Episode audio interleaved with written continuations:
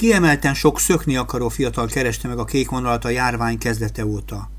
Reményi Csekő Borbálával, a Kék Vonal szakmai vezetőjével kétezer-húsz. június közepén beszélgettünk erről. Az elmúlt időben ugye mindenki próbálta boncolgatni, hogy hogyan hatott ránk ez az egész koronavírus, és hogy alakította át az életünket, de arra a szempontra szerintem kevesek gondoltak, amit múltkor egy cikkben meg is jelent, és amit rólatok is hallani, hogy kiemelten sok szökni akaró fiatal kereste meg a ti telefonvonalatokat. Ez mit jelent ez a kiemelten sok? Mm, hát hál', hál' Istennek a, a, a családon belüli erőszak és a fizikai bántalmazás esetei azok nem lettek így kiugróan ö, nagyobbak, de ez a nem kiugróan nagy, ez is azt jelenti, hogy minden napra jut egy ilyen helyzet. Mm. És mivel a, a gyerekjóléti alapellátás, az iskolában elérhető pedagógusok, iskolapszichológusok, tehát minden, minden segítő lehetőség egy kicsit távolabb, nehezebben elérhetővé került. Így ugyanannyi nehéz helyzetben lévő gyerekből többeknek jutott eszébe az, hogy hát akkor, akkor nincs más út, mint, mint hogy elmenni innen. Ami különösen meglepő volt, vagy ami talán nem volt szokványos a kijárási korlátozások előtti időszakban, hogy nagyon sok olyan nagy kamasz, már a felnőtt korhatára felé induló fiatal is kért tőlünk tanácsot, vagy egyszerűen csak mondta el a bánatát, akik tulajdonképpen már vágják a centit a nagykorúságukig, uh-huh. és a kijárási korlátozások előtt kollégiumban laktak, vagy egy párkapcsolatuknál laktak, vagy nagyon szabadon jöttek, mentek, és meg tudták oldani, hogy viszonylag kevés időt töltsenek egy, egy rossz légkörű családon belül. Viszont ez, ez a járványügyi helyzet, Ez, ez sok olyan családot is összezárt, akik, akiknek lehet, hogy, hogy nem ez a jó út, ahol igazából már mindenki inkább a nagyobb távolságokat kereste. Uh-huh. Amit mondasz egyébként, az azért érdekes, mert, mert szerintem, ha valaki telefonon is elmondja, az több, mint rá gondol. Az már egyszer meg is fogalmazza, kimondja, mert én azt feltételezem, hogy sokkal többen gondolkodnak még úgy is, ha rosszul érzik magukat. Azért is érdekes, hogy, hogyha azt mondod, hogy sokkal többen jelentkeztek például a szökés közelében, és mit mondanak igazából, miért kell nekik szökni, miért kell nekik otthonról elmenni, miért van az, hogy, hogy otthon nem jó?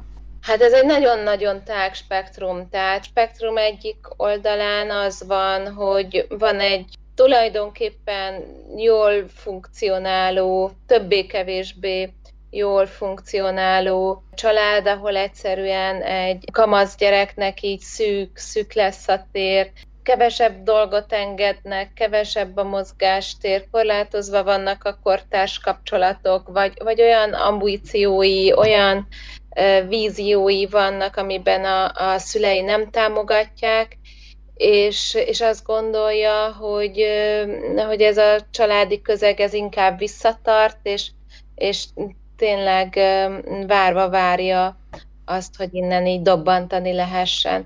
De a spektrum másik oldalán ott vannak a, a nagyon súlyosan bántalmazó, akár fizikai módon is bántalmazó, éveken át a, a gyereket vagy más családtagot lelki terrorban tartó szülők és, és családok, ahonnan szó szerint menekülni kell, ahol ez nem egy ilyen elvágyódás, vagy nem egy ö, egyik alternatíva a jövőre, ö, hanem ahol, ahol az életösztön mondja azt, hogy innen, innen menekülni kell. Mm-hmm.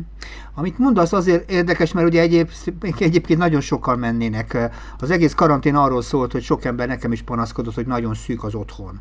Az egyik, ami feltétlenül ilyen szempontból, és én sok tizenévessel beszélgettem éppen két héttel ezelőtt a rádióban, és azt kérdeztem a gyerekektől, hogy hogyan oldották meg, és néhányan fellázadtak, és időnként elszöktek, és ez a szökés nem azonos azzal, amiről te beszélsz, mert, mert hogy megoldották fél órára, két-három órára, hogy elszöktek otthonról, és hamar jelentkeztek.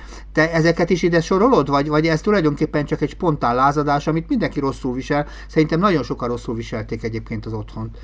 Hát azt hiszem, hogy, hogy, hogy mindenképpen egy, egy jel.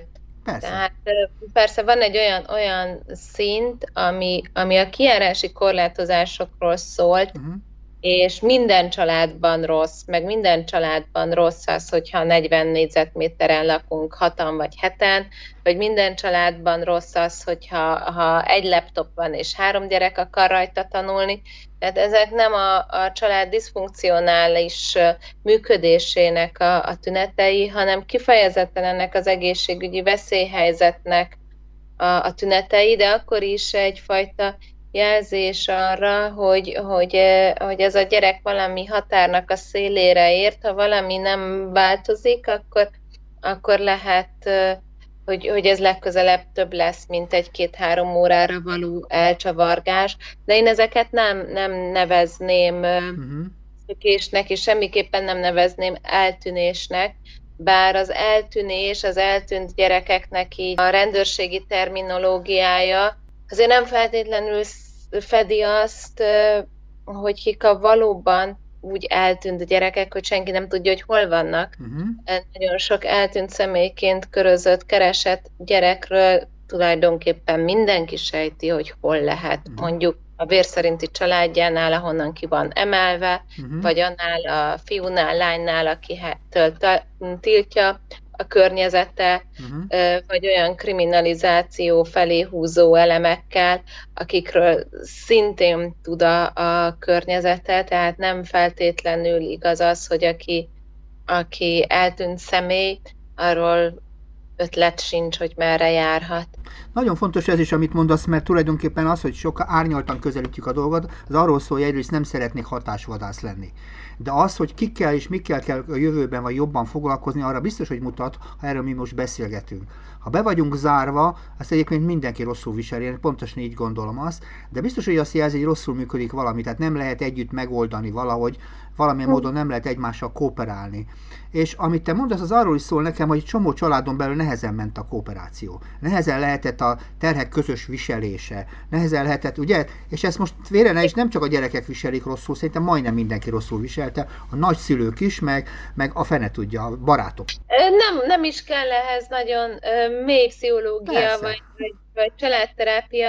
Nekem eszembe jutott így a, az elmúlt két hónapban sok olyan, olyan cikk, meg írás, amit egy kicsit később így a nyaralás főszezonjába szoktak akár a női magazinok közé tenni, hogy hogyan viseljük el egymást egy teljes héten át a, a, a balatoni mobilházba összezárva, vagy hogyan lehet túlélni egy három órás autóutat nyaralásra utazva, vagy hasonló időszak a, a karácsony, ahol egy csomó sérelem és, és surlódás felszínre kerül, amik ott voltak amúgy is, de hogyha ha mindenki hétfő reggeltől péntek estig iskolába van, edzésen van, a barátaival van, a szülők dolgoznak, uh-huh. és nagyon kevés a valóban egy térben töltött idő, akkor ezekre így nem, nem uh-huh. kerül fény. Tehát nem gondolom, hogy több lett a baj, vagy több lett a konfliktus, de kevésbé lehetett elkerülni azt, hogy, hogy ezekkel így szembesülni kell, vagy valami történni fog. Nagyon fontos, amit mondasz, mert ugye a következtetéseket kell segíteni jól ki, meg, meghatározni, és az, hogyha nehezebben beszélgetünk egymással, életszerű is, ha nem gyakoroljuk. Erre azt is gyakorol. A beszélgetést gyakorolni kell, és sokszor a szülők gyerekek között nehezen megy a kooperáció, de szerintem meg a gyerekek között is önmagában. Ez egy önálló nagy próbatétel. Azt keresem egyébként, a többletet keresem. Amikor egy kicsit többlet, amit mondtál, a másik véglet felé haladva, hogy hol jelentkezik igazán, ahol oda kell jobban figyelni a helyzetre. Mert egyet biztosan gondolok, hogy nem működik rendesen a kommunikáció, az biztos, ha ilyen, ilyen nehéz helyzet van. De hogy jelentkeznek azok a többletek, amikor ezek a eltűnések, szökések, vagy szökési gondolatok tulajdonképpen komolyan kell venni? Hát azt gondolom, hogy mindig fontos megkérdezni, eljutni egy beszélgetésben odáig, vagy legalábbis mi itt a lelkisegélyszolgálatnál, meg a csetszobánkban erre törekszünk, hogy eljutni odáig, hogy milyen szükségletei vannak annak a gyereknek, amit a családi környezet nem elégít ki. Uh-huh. És aztán a következő lépés, hogy vannak-e jogai, amik, amik sérülnek a családi környezetbe. Uh-huh. És aztán megyünk még tovább, hogy van-e jelenleg veszélyeztetett tényező az életébe, uh-huh. akár olyan, amivel magát veszélyezteti, akár olyan, amivel a környezete veszélyezteti őt, és akkor, ha ezt még tovább fokozzuk, akkor vannak azok a helyzetek, ahol, ahol akútan uh-huh. veszélyben van uh-huh. a, a gyerek, és nem lehet jó érzéssel tovább menni anélkül, hogy konkrét segítséget, konkrét segítség szervezését fel ne ajánlanánk. Amikor mi beszélgetünk, akkor nyilván olyan fiúkról és lányokról beszélgetünk, akik fölvették a telefont. És ugye azért feltételez, feltételezni kell, egy jó páran ezt nem teszik meg. Hogy amiről... Igen, azért a Kék Vonalnak ez egy nagyon nagy lépés előnye, hogy, hogy mi olyan gyerekeknek próbálunk segíteni, akik megtették már az első lépést. Uh-huh. Ez lehet, hogy csak egy icike-picike lépés, tehát én nem gondolom, hogy mindenki, aki, aki tárcsázza az ingyenes hívószámunkat, vagy belép egy anonim online felületre, az valóban mindig kész őszintén elmondani a helyzetét és segítséget elfogadni, de egy icike-picike lépést már tett, és a segítőnél a, a, a labda, hogy elnyerje a bizalmát. De sajnos nagyon jól látod, András, hogy nagyon sok gyerek nem kér segítséget, sem a Kék Vonaltól nem kér segítséget, sem a tágabb családjától, sem a környezetében lévő pedagógusoktól, vagy más segítő felnőttektől. Tehát az is a felnőttek felelőssége, hogy, hát, hogy így nyitott szemmel járjunk, és ne várjuk meg azt, amíg, uh-huh. amíg nagy baj van, mert nem, nem minden gyerek képes verbalizálni a szükségleteit, és, és konkrétan segítséget kérni.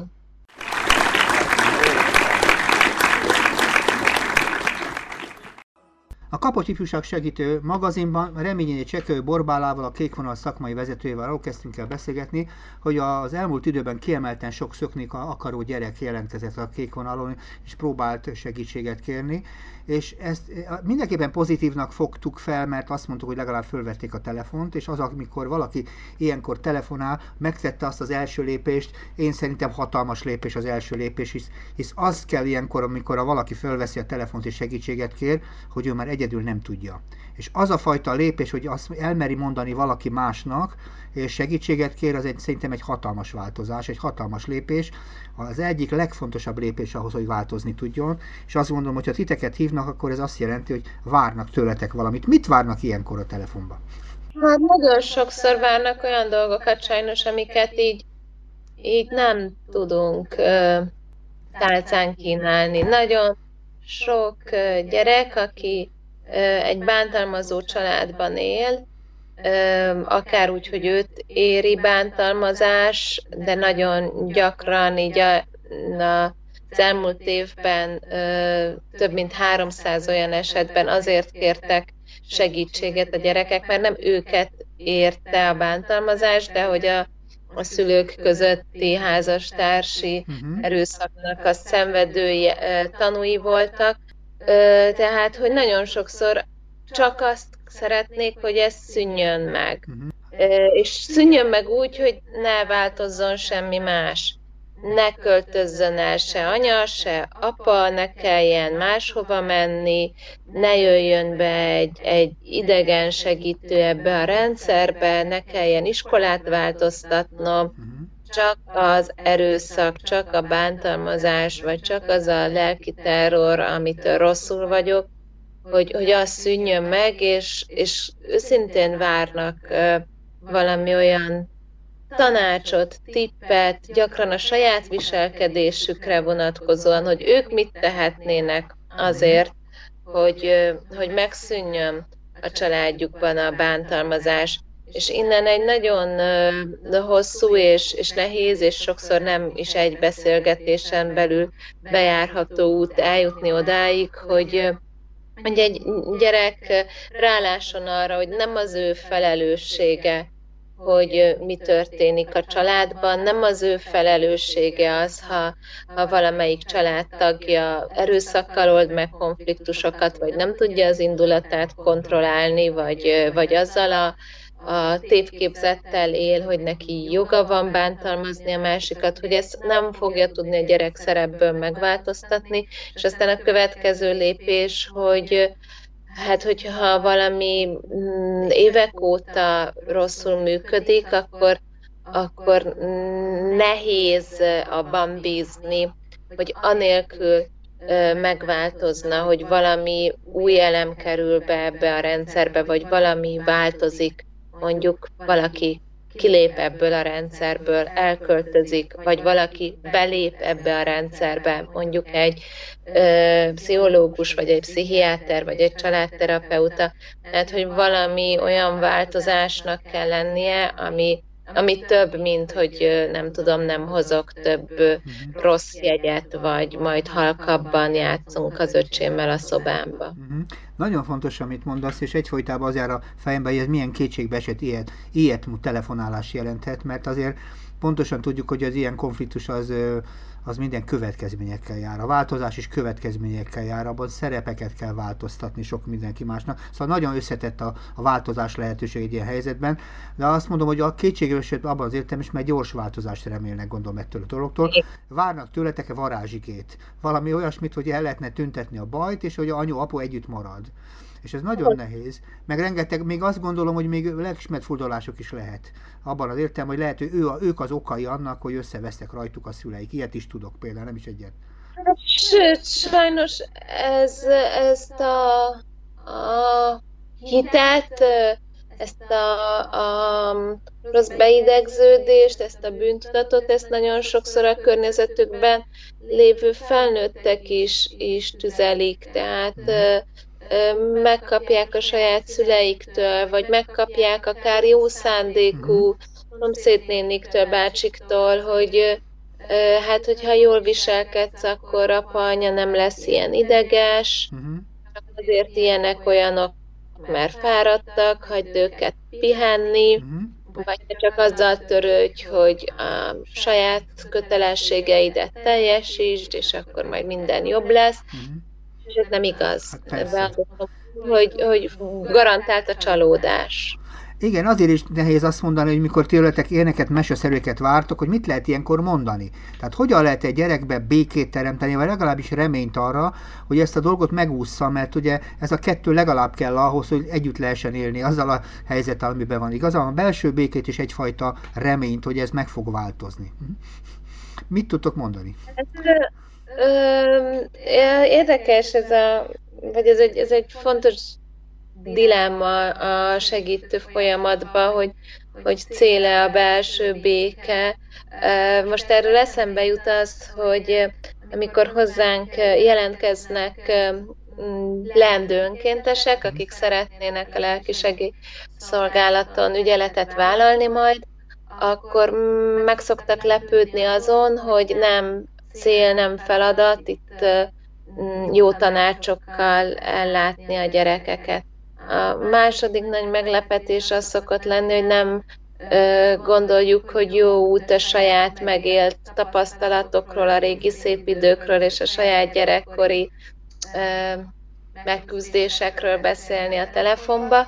És ha még nem lenne ez elég, akkor, akkor jön még a, még a nem tudom, kegyelemdöfés, hogy a gyerekek megvigasztalása, meg megnyugtatása sem feladatunk. Mert nem lehet abba megnyugtat, megnyugodni, hogy lelki terrorban élek, vagy nem lehet abban megnyugodni, hogy bármikor bekövetkezhet az, hogy, hogy életveszélyesen bántalmaznak, de abba sem kell megnyugodni, hogy valamelyik családtagom függősége határozza meg az egész, egész gyerekkoromat. És ha, ha mi nagyon megnyugtatjuk, megvigasztaljuk, a, a problémákat így elsimogatjuk egy beszélgetésben, akkor éppen azt a tüzet oltjuk ki, ami kellett ahhoz, hogy felemelje a telefont, vagy, vagy leírja az élethelyzetét. Tehát ő már lépett egyet, hogy valami változzon, és nem az a célunk, hogy, hogy visszalögdössük, hanem az a célunk, hogy, hogy egyrészt beszéljünk arról, hogy milyen lehetőségek vannak, hogy hogy tud nekik segíteni a gyerekvédelmi rendszer, másrészt, hogy erősítsük őket abban, hogy ami történik, az nem az ő ö, hibájuk, és, és harmadrészt segítsünk nekik szétválasztani a saját felelősségüket és a környezetükben élő felnőttek felelősségét. És akkor még mindig lehet, hogy az a gyerek úgy dönt, hogy, hogy ő nem akar a családjába beavatkozást. Lehet, hogy úgy dönt, hogy, hogy ő inkább tűr, mint hogy, hogy azzal kelljen szembesülnie, hogy valamelyik szülője miatta lesz egy rendőrségi eljárás vádlottja, vagy azzal kelljen szembesülnie, hogy a következő évet egy anya otthonba töltik. De akkor az már egy, egy tájékozott döntés, és ott lesz az információja, hogyha mégis tarthatatlanná válik a helyzet, akkor, akkor vannak, vannak utak. Akkor nem megnyugtató a te, ti válaszotok, és nem feltétlenül azért kérdeztem az előbb, mert azt gondolom, hogy reflexzerűen így szoktak az emberek reagálni, az előbb mondtam. És azért tartom fontosnak, hogy ezt itt most kihoztuk, hogy ilyenkor tulajdonképpen, amikor ilyeneket mondtok, akkor ennek milyen a fogadtatása. Mert ezek nem feltétlenül jó dolgok, amit mondasz, de nem is biztos, hogy jó a helyzet, ugye? Hát igen, igen. Hát annyit azt tudom mondani, hogy ö, évi nyolcvan-kilencven olyan helyzet van, ami szerintem nagyon kevés a bejövő hívásainkhoz, vagy akár a több száz veszélyhelyzeti híváshoz képest, amikor úgy ér véget a beszélgetés, hogy jó, akkor így és így hívnak, itt és itt vagyok, és engem kvázi már semmi nem érdekel, valaki, az erre megbízott felnőtt segítők csináljanak valamit, és lehet, hogy ennek egy védett ház lesz a vége, lehet, hogy egy gyerekotthon, vagy egy nevelőszülői ellátás lesz a vége, lehet, hogy rendőrség lesz a vége, de én megadom az adataimat, és, és megbízom annyira a Kék Vonal szervezetébe, hogy, hogy segítséget szerveznek nekem, mert ami van, az, az tarthatatlan. De ennél egy sokkal nagyobb kör az, ahol, ahol a beszélgetések végén elkezdődik egy másfajta gondolkozás, akár arról, hogy, hogy kik azok a felnőttek, akik behívhatók ebbe a rendszerbe. Van-e egy olyan nagymama, egy olyan edző, egy olyan osztályfőnök, aki nem csak érzelmi támasz tud lenni a, a, a gyerek mellett, hanem az is nagyon fontos, de hogy akár szövetséges is abban, hogy bármi is történik a családjában, legyen egy, egy biztonsági telefonszáma, legyen egy menekülő útja. Az is sokszor kiderül, hogy, hogy vannak dolgok már folyamatban, hogy, hogy a helyzet most nagyon rossz, de egyik vagy másik szülőnél már elkezdődött egy pszichiátriai kivizsgálás, vagy elkezdődött egy családgondozás, és hát nagyon sokféle úgymond szürke megoldás van. Más rokonhoz való költözés, kollégiumba költözés, olyan, olyan helyzetek, amik, amik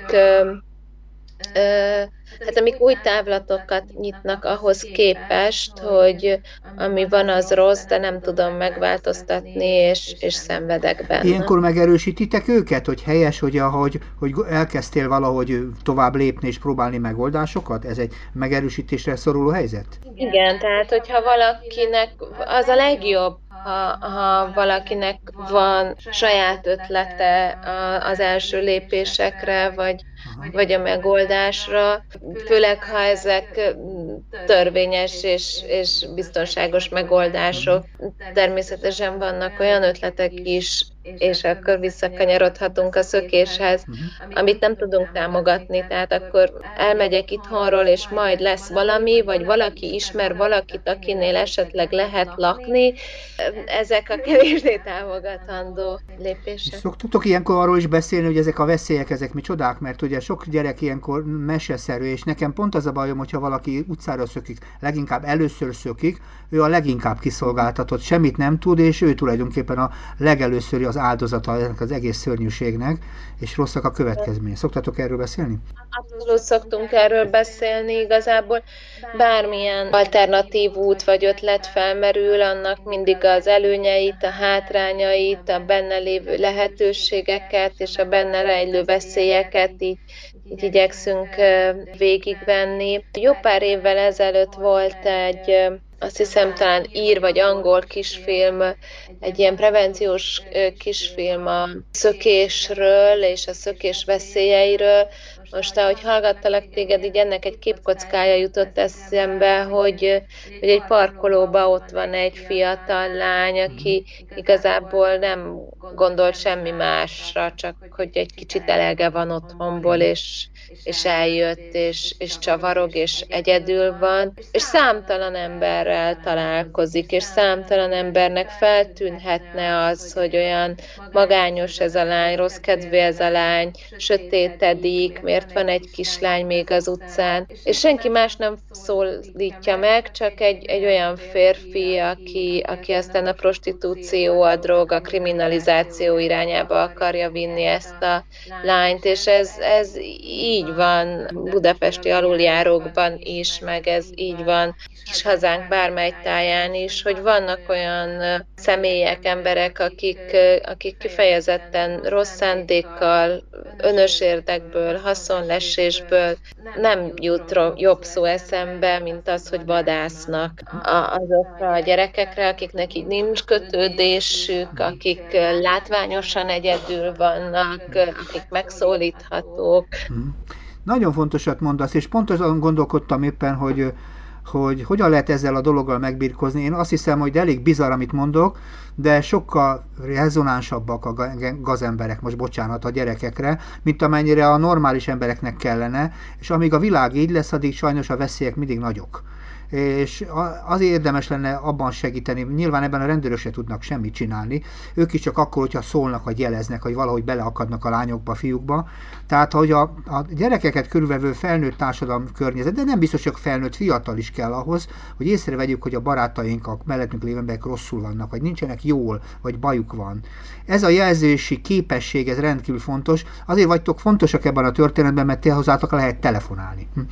Ez alapvetően egy elég alacsony küszöb, tehát hogy, hogy, hogy lehet hozzánk telefonálni, és a másik, amiben így a Kék Vonal nagyon hisz, az a, az a kortárs segítés, tehát nem véletlen, hogy a, a Kék Vonalnak is van egy ifjúsági tanácsadó testülete, a ká vé i té, akik olyan középiskolásokból állnak, akik így szeretnének a, a környezetükért tenni valami fontosat, hasznosat, illetve van olyan akreditált pedagógus továbbképzésünk, ami kifejezetten arról szól, hogy, hogy ennek a kortárssegítésnek a, a módszertanát, a hagyományát, hogy lehet egy, egy iskolába meghonosítani, mert az a tapasztalatunk, és, és hát ez számtalan kutatás is bizonyítja, hogy könnyebben fordulnak a velük egy rangon lévő hasonló korú ö, társakhoz, gyerekek is, de alapvetően felnőttek is, hogyha valami, valami problémájuk van. Úgyhogy nagyon sokszor a, a barát, a barátnő, az osztálytársak előbb tudják, hogy mondjuk folyik egy veszélyessé váló online ismerkedés, vagy hogy az úgynevezett rossz társaságba kezd keveredni egy gyerek, vagy valamilyen tiltott anyaghoz jutott, vagy egy csomó olyan dolgot, ami egyfajta lejtőnek az első lépcsője, és, és lehet, hogy a szülők még nem sejtenek semmit, a tanárok még nem tudnak semmit, de általában vannak olyan kortársak, akik, akik tudnak valamit már erről a veszélyeztető helyzetről. Csak megerősíteni tudlak, a Kapocs, amíg működött, mert szegény most már nem működik, pontosan ilyen fiúkkal, lányokkal dolgozott, és pontosan azt szoktuk mondani, hogy még ebben a kriminális helyzetekben is mindig vannak jobb szándékú gyerekek, akik még mindig segítenek, még mindig képesek arra, hogy valamilyen módon jelzést adjanak. És sose gondoltam azt, hogy ők aztán gyógyítanak, ők csak vigyázzanak, ha bajba van, és jelezzenek, és kérjenek másoktól segítséget. Ez pontosan elegendő, amit megtehetnek, így van? Hm? Pontosan, pontosan. De ehhez nagyon sok mindennek így... így kell kéne, remélem fog változni így, így a, a gyerekek szocializációjába, hogy, hogy a segítségkérés, akár a mások érdekében való jelzés, az egy, az egy pozitív dolog legyen, az nem a, nem a spionkodás, nem az árulkodás, nem a felnyomom a másikat, hanem hogy látom, hogy bajban van, észreveszem, ha a helyzet túl nőtt rajtunk, és addig megyek, amíg nem találok egy olyan felnőttet, aki beavatkozik és megszünteti a veszélyhelyzetet. Tehát ehhez gondolom, hogy ilyen óvodáig lemenő szemléletváltozás is kell. Abszolút egyetértek veled, és azt gondolom, hogy ebben viszont lehet sokat csinálni. Én azt érzem egyébként, én bátortalanul mondom a két és fél három hónap után, hogy bár egy jó pár középiskolással beszélgettem az elmúlt időszakban is, hogy valami kicsit alakult, kicsit több felelősséget remélek most a gyerekektől, sokkal inkább magukra voltak utalva. Én hiszek abban, hogy a gyerekek képesek egymásnak jelezni, hogyha ha fogadjuk barátsággal őket. Tehát az a helyzet, hogy ma nem az a baj, hogy a, hogy a gyerekek jeleznek, hanem a segítőt nem veszük komolyan. Tehát nem csak a segítetről van szó, hanem az, aki segíteni akar a barátainak, azt elképesztően meg kell tudnunk erősíteni, mert ő az igazi szövetségesünk, ő a jelző. Ő legalább annyira fontos, mint egy profi szakember, mert ő észreveszi. A buliban észreveszi, a bajba kerültet, ezért ők a mi barátaink és a mi kollégáink. Én Kapocsban mindig kollégáimnak tekintettem azokat a fiúkat, lányokat, akik valamikor valamilyen helyzetben valaki bajba volt, segítettek, vagy csak jeleztek. És azt gondolom, hogy, hogy ez nem csak a, a gyerekekre igaz, hanem általában így a fejlőtt, felnőtt társadalomra is így szinte már ilyen közhely minden helyzetben, ahol családon belüli erőszak ról, szökésről, csellengésről, bármilyen fiatalkori devianciáról van szó, akkor szinte egy ilyen kötelező elem a, a, a interjúba, a cikkbe, a tanulmányba, hogy és a jelzőrendszer, a gyermekvédelmi jelzőrendszer megerősítése. De hogy ez nem csak a szakemberekről szól, hát az is nagyon ráférne a rendszerre, több szakember, több családsegítő, de hogy arról is szól, Hogy, hogy ez az egymásért érzett felelősség, hogy, hogy nézzünk körül a környezetünkbe. Nekem egyébként nagyon ö, pozitív tapasztalataim vannak. Most az elmúlt időszakban is érkeztek be olyan jelzések, amit, amit olyan felnőttek tettek, akik a lakókörnyezetükbe, vagy a gyerekeik kortársai között észlelték azt, hogy egy gyerek bajban van, és nem akar belekeveredni, és nem akar konfrontálódni, és nem vállal konfliktust. Lehet, hogy nem is tudna jól közbeavatkozni, de annyit megtesz, hogy felemeli a telefont, és egy anonim jelzést tesz, és hogy nagyon sokan még ennyit sem tesznek meg, pedig tragédiákat lehetne megelőzni.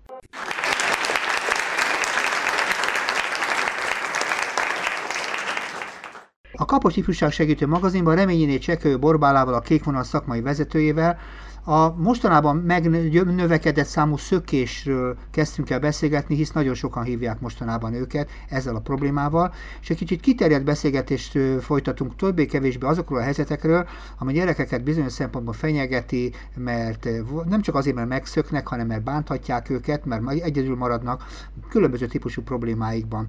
És itt nagyon sok mindenről beszéltünk, de leginkább arról, és az nagyon fontos, hogy ha már telefonálnak, és ők nagyon fontos, hogy telefonáljanak, hogy másik oldalon pedig, hogy legyenek segítők, hogy mindenki lehet segítője a mellette lévő embereknek, és az a fajta szolidaritás, ami, ami ilyen segítségében megszilárdul, az feltétlen kell ahhoz, hogy jobban érezzük magunkat a bőrünkben, vagy a biztonságban érezzük magunkat a világban, és leginkább vigyázni tudjunk a gyerekeinkre.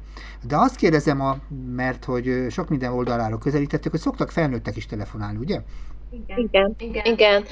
És ez nagyon fontos is, hogy talán a Kék Vonal lelkisegély vonala az, ami így a legismertebb, vagy leg...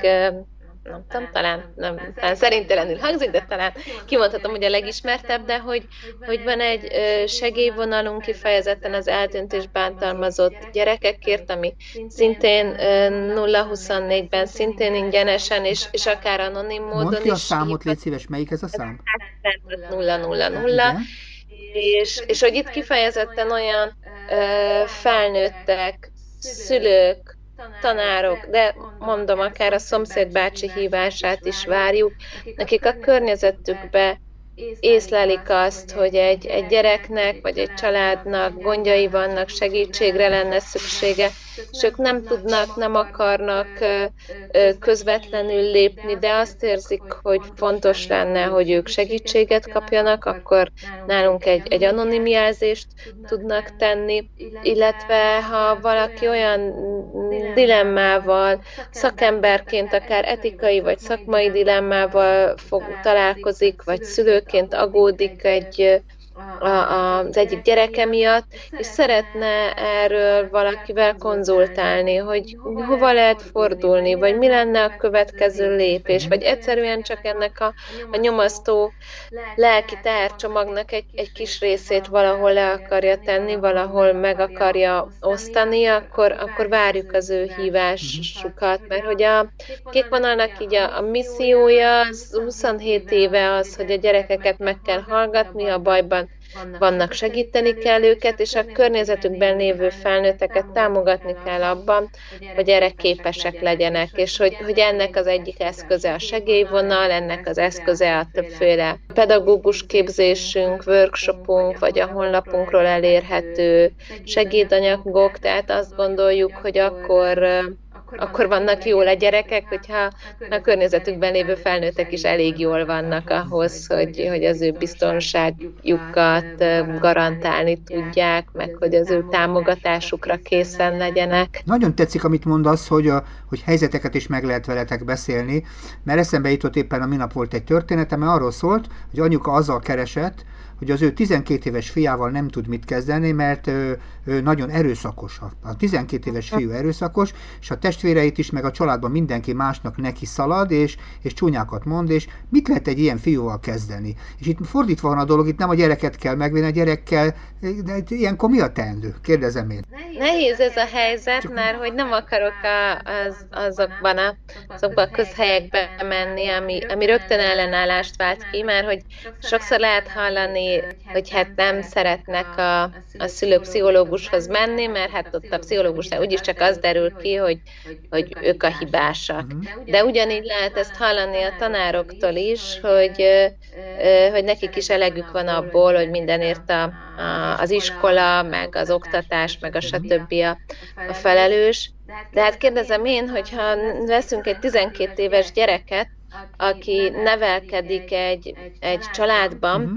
és uh, járt egy óvodába, aztán jár egy iskolába, akkor valahonnan hozza ezeket az erőszakos viselkedéseket, valakitől ezt látta, valakitől ezt tanulta, uh-huh. és mindenféleképpen nem eltagadható a körülötte lévő felnőttek felelőssége abba, hogy nem tud mondjuk a negatív érzéseivel mit kezdeni, nem tud az indulataival ilyen kontrolláltan uh-huh. működni, hogy olyan mértékű a frusztrációja, ami agressziót szül. Uh-huh.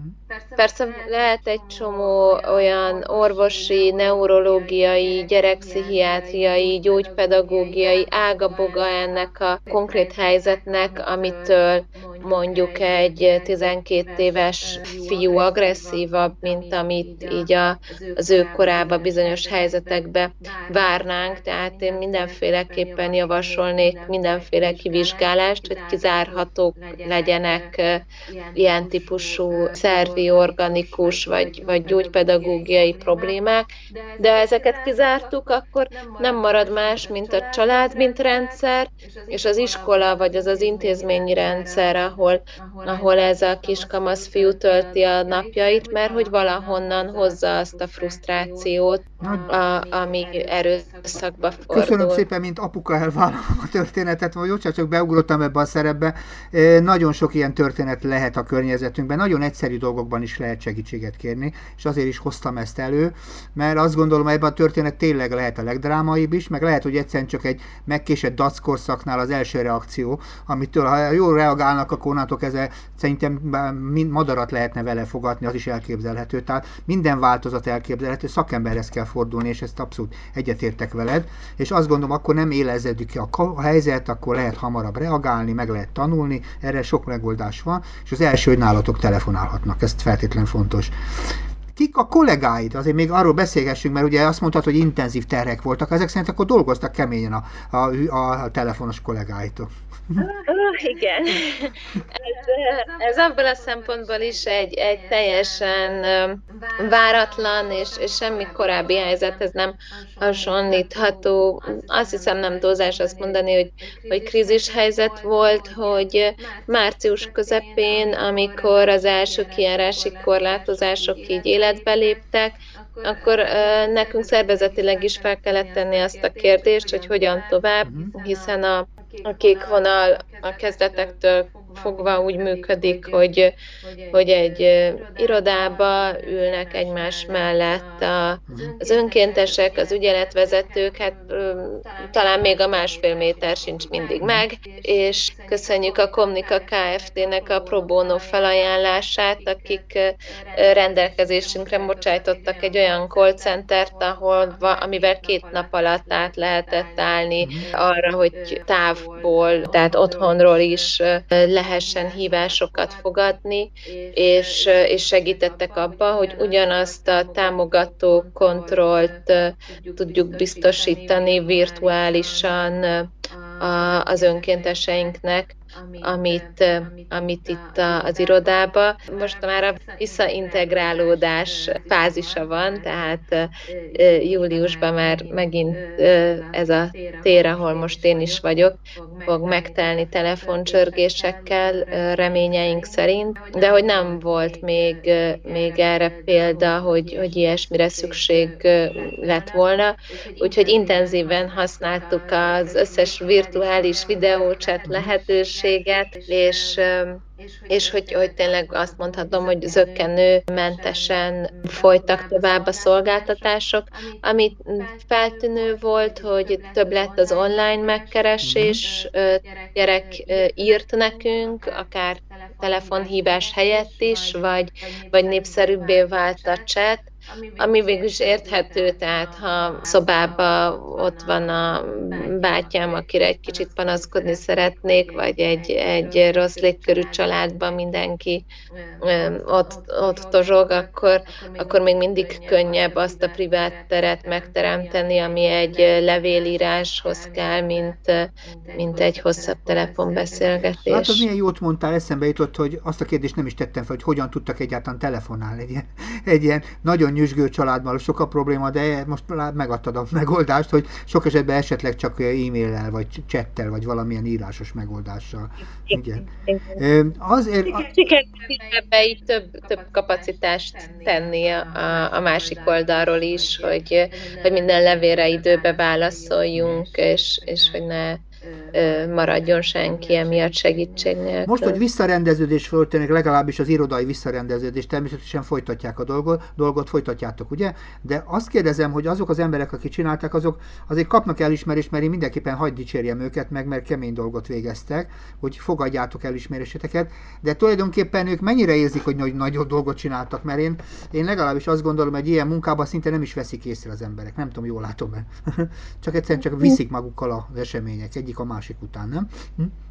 Hát igen, hát igen, azt hiszem, hogy ez, ezt, ezt jól látod. Mi nagyon fontosnak tartjuk azt, hogy azért legyen ebbe a viszik magunk, vagy viszik az események a segítőt folyamatba a megállás, ezért tartjuk nagyon fontosnak a, a szupervíziót.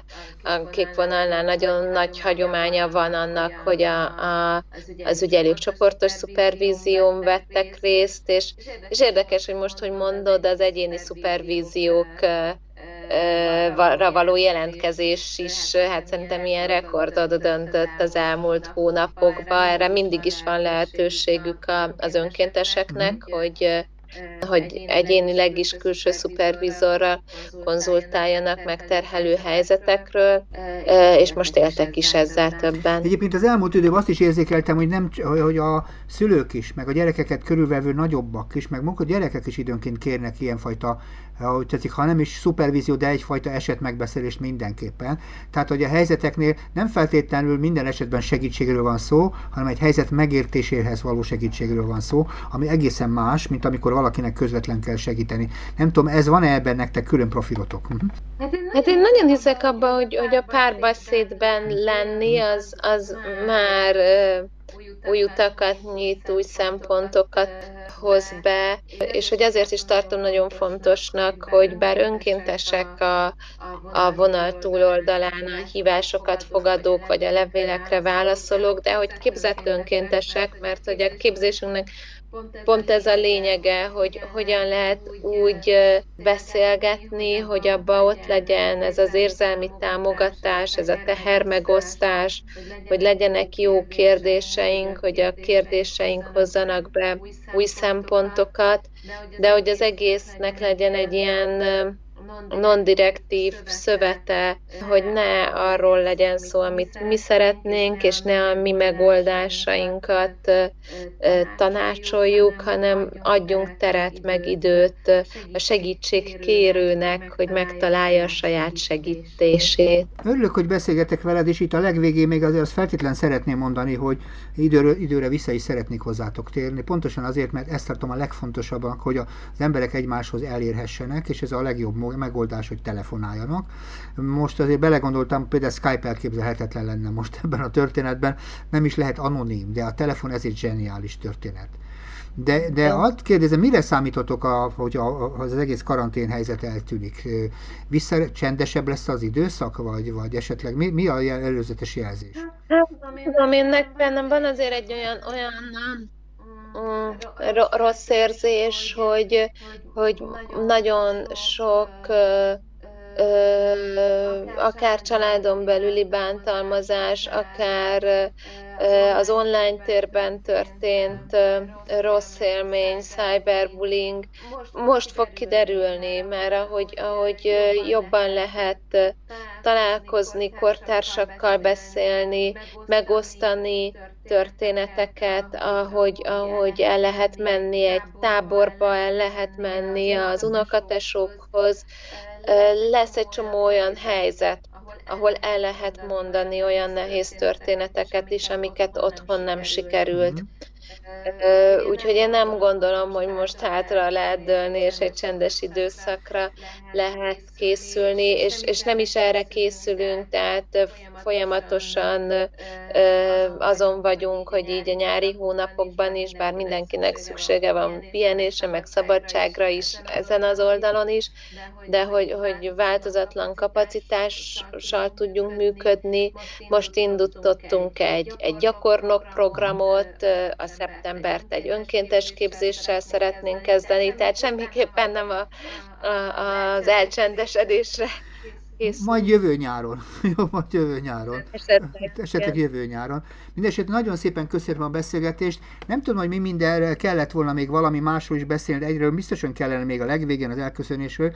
Azokat az elérhetőségeket mondjuk már ki, ami kell a hallgatóknak, mert ez hagyományosan hozzátartozik a veled való beszélgetéshez, hogy hogyan lehet veletek kapcsolatba lépni, azt azért mondjuk el. Hm? Várjuk a, a gyerekek és a huszonnégy év alatti fiatalok hívását a száztizenhat száztizenegyes lelkisegélyvonalon, és azoknak a felnőtteknek a hívását, akik egy gyerek miatt kérnek segítséget a száztizenhat nulla nulla nullás vonalon, és van egy honlapunk, a double-u double-u double-u pont kék vonal pont hú, ahol egyrészt lehet velünk csetelni, lehet nekünk e-mailt írni, és szintén ez az a felület, ahol ahol arról is ott vannak a hírek, hogyha munkatársakat vagy önkénteseket toborzunk. Nagyon szépen köszönöm a beszélgetést, és remélem nagyon kevésszer kell benneteket használni, mert nagyon jól vannak ma már a fiatalok, és mindenki jól érzi magát a karantén után, és talán ti is pihentek, de ha esetleg dolgotok van, akkor meg maximálisan lehessen rátok számítani. Nagyon szépen köszönöm még egyszer, és minden jót kívánok, és ti hallgassátok ti is, ha van időtök a civil rádiót. Köszönöm még egyszer.